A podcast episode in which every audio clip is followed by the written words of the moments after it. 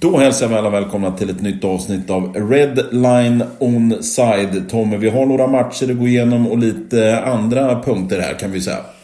Jag har ju framförallt tre matcher sen förra veckan. Ja. Som vi brukar göra och lite starta med och, Mm. och lite synpunkter om matcherna.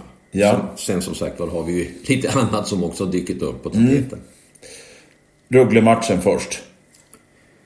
Ja, ja det, det, alltså, jag har ju tyckt att det har ju varit ganska dåliga hemmamatcher tidigare. Vi har ju haft Oskarshamn, vi har haft Timrå, vi har haft HV hemma. Som, Oskarshamn. ja, men jag vet inte om den här Rögle-matchen är, är nästan den säsongens... Bottennapp. Ja, alltså 12 skott på hemmaplan.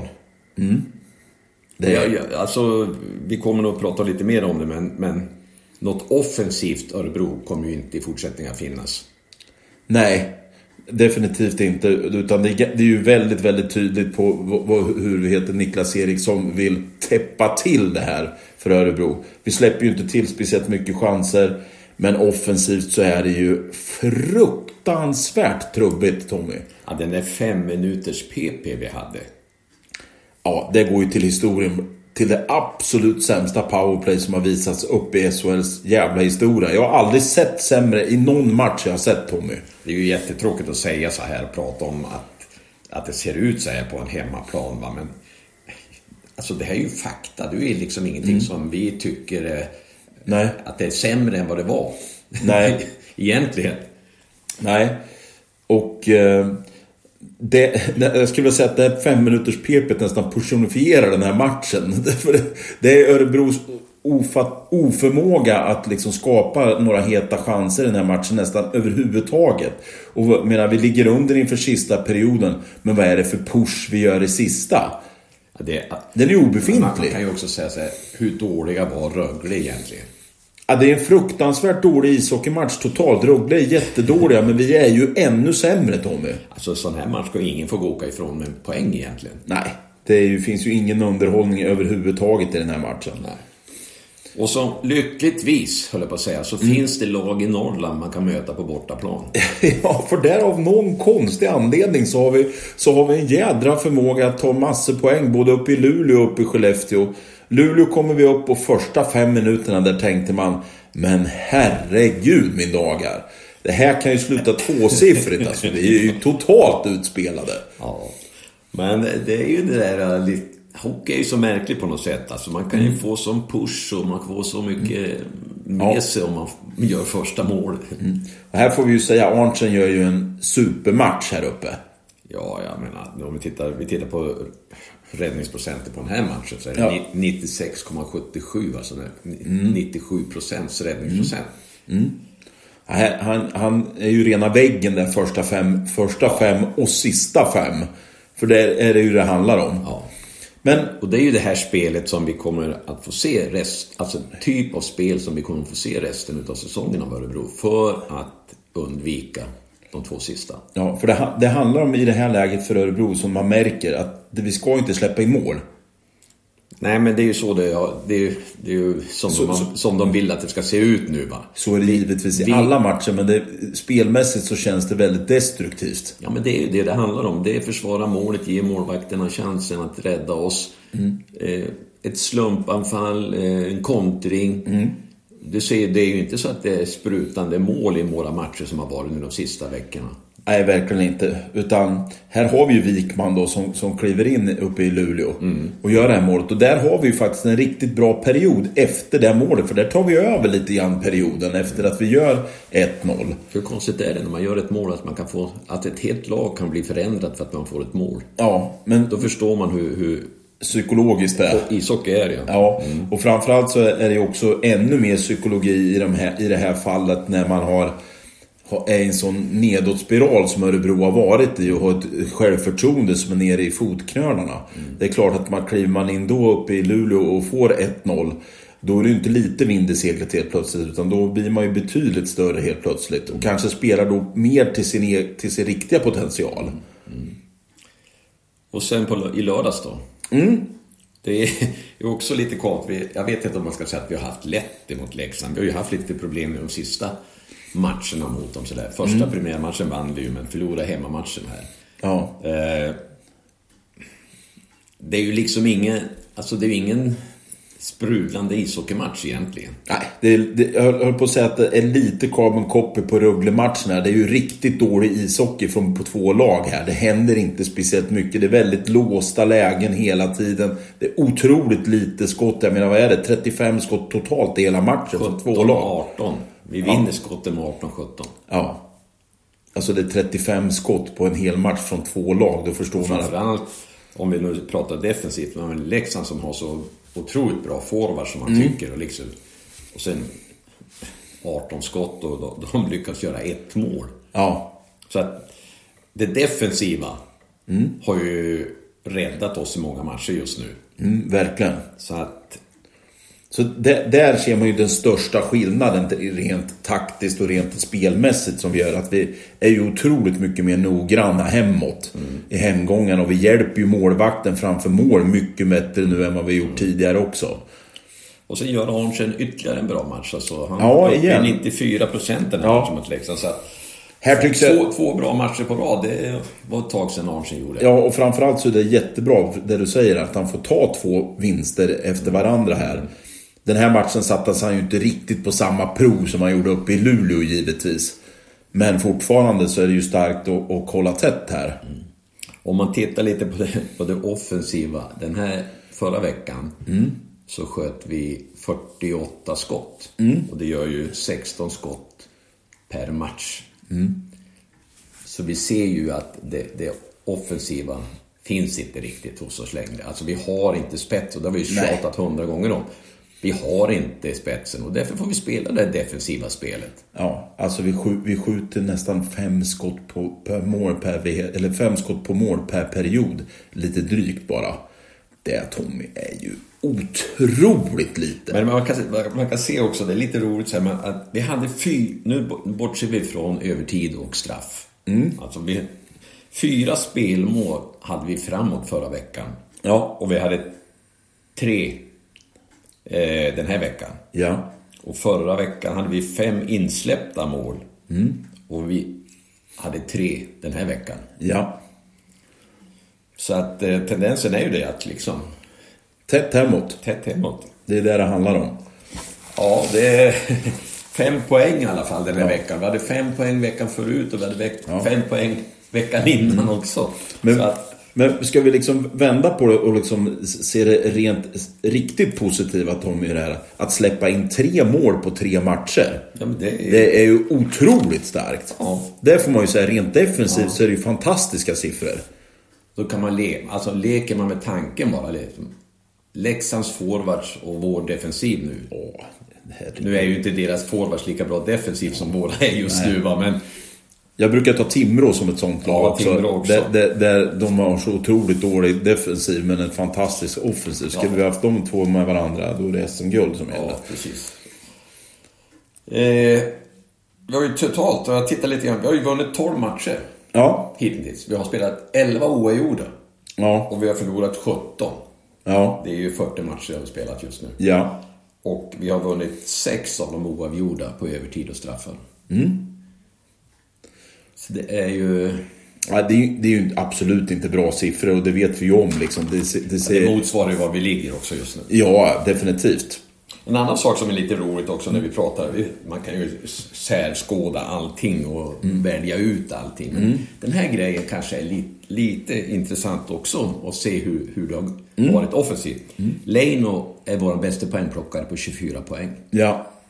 Bromé är våran superstar. Ja. Han har 22 poäng ja. hittills. Ja. Viktor Lodin i Oskarshamn, våran mm. gamla junior som vi hade här och som ja. försvann till Timrå först och nu i Oskarshamn. Han har 24 poäng han i Oskarshamn. Mm. Han har gjort lika många som Leino. Han har gjort lika många som Leino. Ja, eh, alltså Bromé har ju underpresterat. Om vi tittar ut över en hel säsong här så är det ju väldigt, väldigt dåliga poäng utav Bromé under den här säsongen. Det, det är ju inget annat att säga. Ja, men det blir så tydligt när man tittar på sådana här grejer. Till exempel mm. bara, nu är ju inte poängen alltid det avgörande hur man är som spelare. Nej. Alltså man har ju andra kvaliteter också som Absolut. kommer till nytta. Men just det här poäng... Mm. Poängspelandet, det är ju... Och Victor Lodin som då inte vi ville ha kvar, vi tyckte inte att han hade ju andra problem som gjorde att han inte var kvar. Men... Ja, exakt. Men, men fortfarande så, så, går det ju att kräma ut mycket mer av Bromé och i, hans, i Bromés fall så tror jag det handlar otroligt mycket om hans omgivning. Bromé är inte spelaren som gör, som gör så mycket poäng själv utan att han har andra runt sig. Har han en riktigt, riktigt bra center då skulle det ha trillat in väl. Hade, hade vi haft Abols som center med honom så hade Bromé gjort över 30 poäng så här Eller, eller Dennis Rasmusson hade varit hos oss den här säsongen. Var på väg mm. in till oss men mm. på grund av olika orsaker så blev det inte så. Nej, precis. Men Dennis spelade ihop med Bromé i Schweiz. Mm. Det hade varit som handen i handsken. Men nu åker han, eller åker och åker, han går ju till Växjö tydligen. Mm. Ja, det. Ja, nej. Ja. Men där ligger problemet för Bromé tycker jag. Ja. Vi, vi, har inte, vi har inte gett, inte gett honom, men vi, vi har inte haft tillräckligt bra centrar för att kunna, kunna lyfta honom här, tyvärr. Nej. Så kan vi säga. Eh. Sen är det ju andra tråkigheter vid sidan av isen, Tommy, här. Ja, det blir ju inte bättre av att man slog upp ögonen och fick se att nu låter det lite konstigt för alla de här rubriksättarna gör det så att det är precis som att spelarna har orsakat det här. Det här är ju en mm. avtalsförhandling eller en tolkning av ett avtal ja. mellan Siko och eh, SHL i det här fallet. Hur man tolkar det nya avtalet med löneväxlingen. Växlingen, mm. Och eh, Alltså, vem har rätt och vem har inte rätt? Va? Nu kan vi ju bara tycka när vi sitter här att mm. här har 13, 13 klubbar idag, ja. de två sista, Timrå och Leksand, mm. kommit överens med sina spelare mm. om att följa det avtalet som de övriga elva har bestämt. Ja, precis. Så nu står Örebro Hockey själva på barrikaden. Mm. Det finns en enda ishockeyklubb i hela SHL som inte har har eh, kommit överens med sina spelare och det är Örby Hockey. Och det är inte bra Tommy det här. Alltså oavsett, oavsett Tommy om, om vi heter det, eh, de har rätt, vem som har rätt i det här. Så sänder ju det här otroligt fel signaler till hockeyvärlden om du vill komma till Örebro eller inte.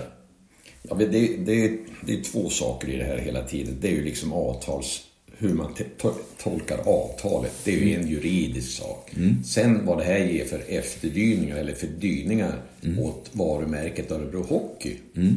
Och det är ju där faran är i det här fallet egentligen. Mm. För att vem och vilka tycker att Örebro Hockey är en attraktiv klubb att komma till? För nu har vi ju råkat ut för ett antal beslut som har kommit oss mm. ligga i fatet. Det är, ja. det, är, det är ju alltihop från Abel Skate och Hedberg och alltihop mm. där. Sen läggs det här på till varumärket Örebro Hockey mm. också. Mm. Så att vi... Kontoret ser inte så bra ut just nu Tommy. Nej, för min del är det så här att jag tycker att hur många felaktiga beslut kan man ta in innan man mister sitt uppdrag eller man mister sitt jobb. Mm. Hade det här varit ett vanligt företag med så här många felaktiga beslut, då hade man förmodligen inte haft sitt jobb kvar. Nej. Och varför är det så tamt, om man säger så? Varför, varför agerar man? Tycker man bara att så länge vi tar poäng i det här spelet mm. så kommer det här att blåsa över? Mm. Men det, det, problemet i det här också, att det ligger lite svågerpolitik i det här också eftersom att vi har ju hört att Micke har gått ut och sagt att han väger, han heter backar ju upp Bengtzén ända in i graven. Ska han gå, då kommer jag gå. Eh, sådana uttalanden bara från en VD låter för mig totalt horribelt i det här läget. Hade det här varit en styrelse med lite stake i, då hade de klivit rakt in och sagt varsågod, det är bara att gå här. Jag, jag tänkte tillbaka lite grann i tiden när, när man själv var lite aktiv i det här. Starka ordförande mm. genom åren mm. skulle ju förmodligen aldrig acceptera. Hade Percy Nilsson accepterat att det hade varit så här i Malmö, tror du? Nej, men... Kjell Glennert nu är det inte många som kanske kommer ihåg de här, men mm. googla på dem här. Mm. Kjell Glennert, tror du han hade godkänt att det hade varit så här? Hade Janne Simons i Mora tyckt att det här hade varit någonting bra för klubben? Och Nej. det är ju det här som är så att vi har ju tyvärr också en väldigt svag styrelse. Ja. Handlings kraften är inte speciellt kraftfull här nu.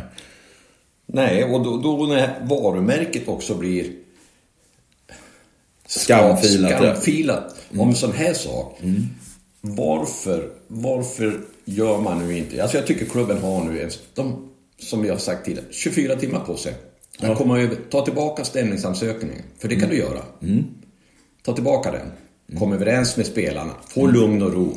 Följ alla andra 13 klubbar. Örebro Hockey förlorar inget ekonomiskt på det här. Men om man nu kommer och får ett beslut på att spelarna har rätt och så sitter man och har begärt 30 000 i skadestånd per spelare. Det är 240 000. Plus 100 000 till Unionen. Ja, det är 340 000. Som vi bara eldar upp. Det hade kanske kunnat räckt till en, någon spelare resten av säsongen. Ja, det är väldigt mycket pengar i alla fall som skulle kunna användas till något helt annat än det här. För att det är bara att sätta sig ner, komma överens nu för att om alla andra klubbar har tolkat det på ett sätt och vi inte har gjort det. Då har jag svårt att tro att någon rätt någonstans kommer gå på våran linje. Ja, det kommer du inte göra. Jag menar, det finns ju, om vi ska säga så, det är 13 prejudikat i stort sett, även om det inte har gått till en domstol eller någonting. Men de kommer ju att följa de andra tre- 13 klubbarnas beslut att det här var, så här tolkade de. Och då kommer förmodligen också rätten på, i det här fallet att tolka det. Men skulle det vara så att vi får betala de här pengarna, då tycker jag spelarna absolut inte ska ta emot de här 30 000. För det är inte svedavverk och det är ingenting. Skänk de här pengarna Till vad som helst. Ja, Barncancerfonden. Låt damlaget ta del av de här pengarna internt så att klubben får, får stärka upp deras budget. Mm. Gör någonting som då är... Eh, Som blir något bra utav ja, För de behöver ju inte ha de här 30 000. Nej. Det är vi ju överens Nej, nej. om att det, det handlar ju inte alls om det.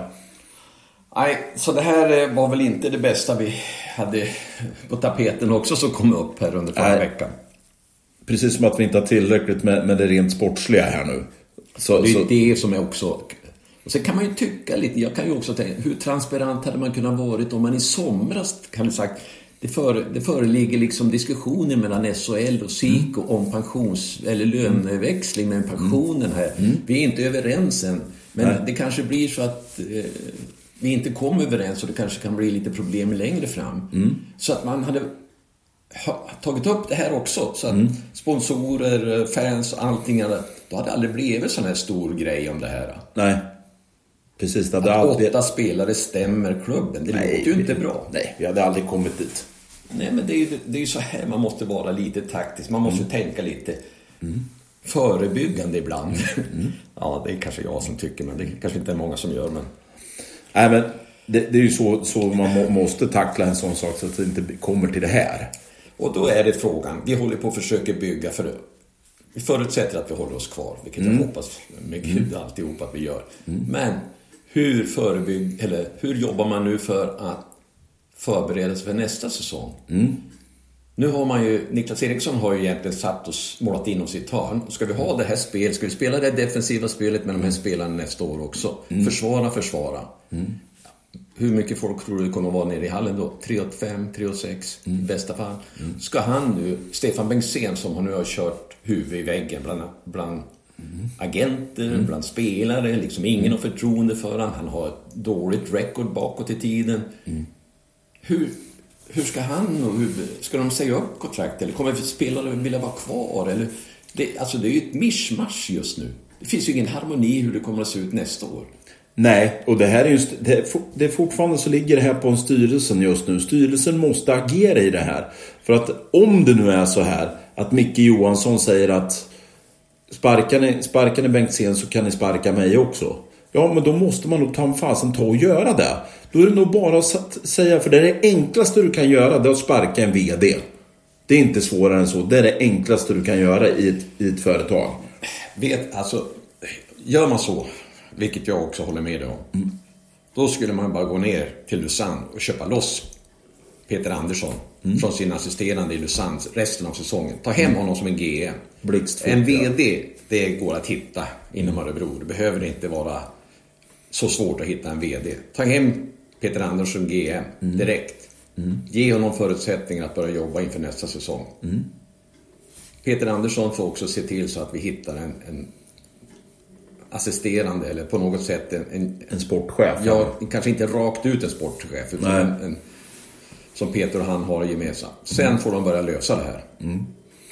För att vi måste ha det här på plats så fort som möjligt. För annars blir det ju exakt samma ekorrhjul som det blev den här säsongen. Vi gör klart med en ny sportchef, Niklas Eriksson, in ett jättesent in på säsongen. Det är otroligt lite gjort inför, inför nästa säsong som det var till den här säsongen. Man kommer helt naiva och helt för oförberedda på det här med Leo Karlsson. Plockar inte in någon ny, plockar inte, ersätter inte Abols med någon heller. Det finns liksom så mycket fel som kan upprepa sig igen. Men vi, vi pratade Tommy om tidigare poddar här om att vi, hur ska vi skapa utrymme för att få fler spelare? Och det har blivit ett utrymme enklare just nu. För Axel Sundberg har, har tackat för sig och man har kommit överens med Malmö. Malmö tar över honom här nu. Och får inte spela heller. Får inte spela mot oss nej. nej. Ja, men, eh, det är väl helt okej att han får gå liksom i den. Ja, det tycker jag. Tar man in nu Martell och sen har man alltså en extra forward i det här läget. Även när Sundberg försvinner så... Man har väl ingen höjd för skador precis va, men... eh, Ja, det är väl bra att han får en chans. Han behöver det. Verkligen. Men det gör ju också att det skapar ett utrymme inför nästa säsong Tommy. För det här är en spelare som hade kontrakt över nästa år också. Precis, precis. Så det skapar ytterligare ett, ett, vad heter det, ett hål där. Ja. Ja, vi får väl se hur vi får ihop laget och det här nu, men... Men vi kan, ju, vi kan ju säga så här om vi ska titta framåt här. Nu är det uppehåll, det är vi heter det, träningsvecka här för att det är, är vi heter det, Lands- landslagsuppehåll. Sen kommer en vecka Tommy, där jag är villig att säga att allting kommer att avgöras för hur den här säsongen kommer sluta för Örebro. För vi har Modo, Rögle, Malmö. Där vi har enbart Modo hemma. Den, den Modo-matchen hemma tror jag är en av de viktigaste matcherna vi har spelat under det här Men året. du, ska vi inte, det blir väl karbon över det där från förra veckan? ja, Det blir inte vinst hemma mot Modo. Det blir Nej. vinst borta mot Rögle och det blir två poäng borta mot Malmö. ja. Det är ju Det är taget. fem poäng igen. Ja, fem poäng i den här veckan. Det får vi vara nöjda med. Ja. Och framförallt så är det ju liksom det att vi måste börja ta poäng mot de här lagen som vi har runt omkring oss. Vi kan inte bara åka och förlora mot Malmö, Modo, Rögle som är precis runt omkring oss här. Det går inte. För mig innebär ju egentligen fem poäng att vi i stort sett behåller samma position i tabellen som vi gör nu. Och den är helt godkänd tycker jag. Ja men det gör vi nog. Men vi distanserar oss mot de här lagen under oss för vi har tagit poäng mot dem. Men det, vi, det, det, jag tror det kommer vara jättesvårt att distansera sig. För de kommer ju också hålla på att vinna. Och du vet hur det är med lag som ligger kärvt till på slutet av säsongen. Då, bör, då börjar de vinna match efter match. Så är det ju. Så är det. Så att HV, de kommer nog att tugga på. Och, ja. Det, är, det är väl Modo som kanske, som nykomling, kanske börjar krokna lite. Men Men det är en otroligt viktig vecka. ja, ja. Oh, ja. Absolut. Och framförallt så blir det ju liksom inom citationstecken sexpoängsmatcher alla tre här. Ja, det- Framförallt de ifrån, mot Modo och mot Malmö som vi har efter oss. De blir de absolut viktigaste matcherna den här vi veckan, tycker jag. oss också. Ja, men vi heter det... Ja, det har vi. Men, ja. Det, alltså, det, jag, är ju, jag är ju jätteglad om vi, om vi tar fem poäng. Sex poäng. Då skulle det vara riktigt, riktigt bra. Ja, Men det, det, det blir jobbigt. ja. Det kommer det definitivt bli. Och det kräver ju att vi fortsätter på samma sätt här att vara tajta hemåt. För att jag menar, mer spets framåt har vi inte. Och jag tror inte att vi någonsin ska sitta och tro att den här Martell ska komma som någon typ av, av frälsare här. Och göra massor med kassar. Det jag hoppas på, det är att han kommer in med lite frisk fläkt. Framförallt i powerplay här Tommy. Så att det blir någonting som blir en förändring där. Någon spelare som gör det kanske lite mer lite annorlunda än vad vi bryter mönstret. Och likadant 5 mot 5, att han kanske kan bryta spelmönstret lite grann. Ja, vi kan ju inte ha lika tur som vi hade i Leksand egentligen. 59-59 har de en man mer på plan, Leksand. Får en utvisning när det blir overtime. Där vi får spela 4-3.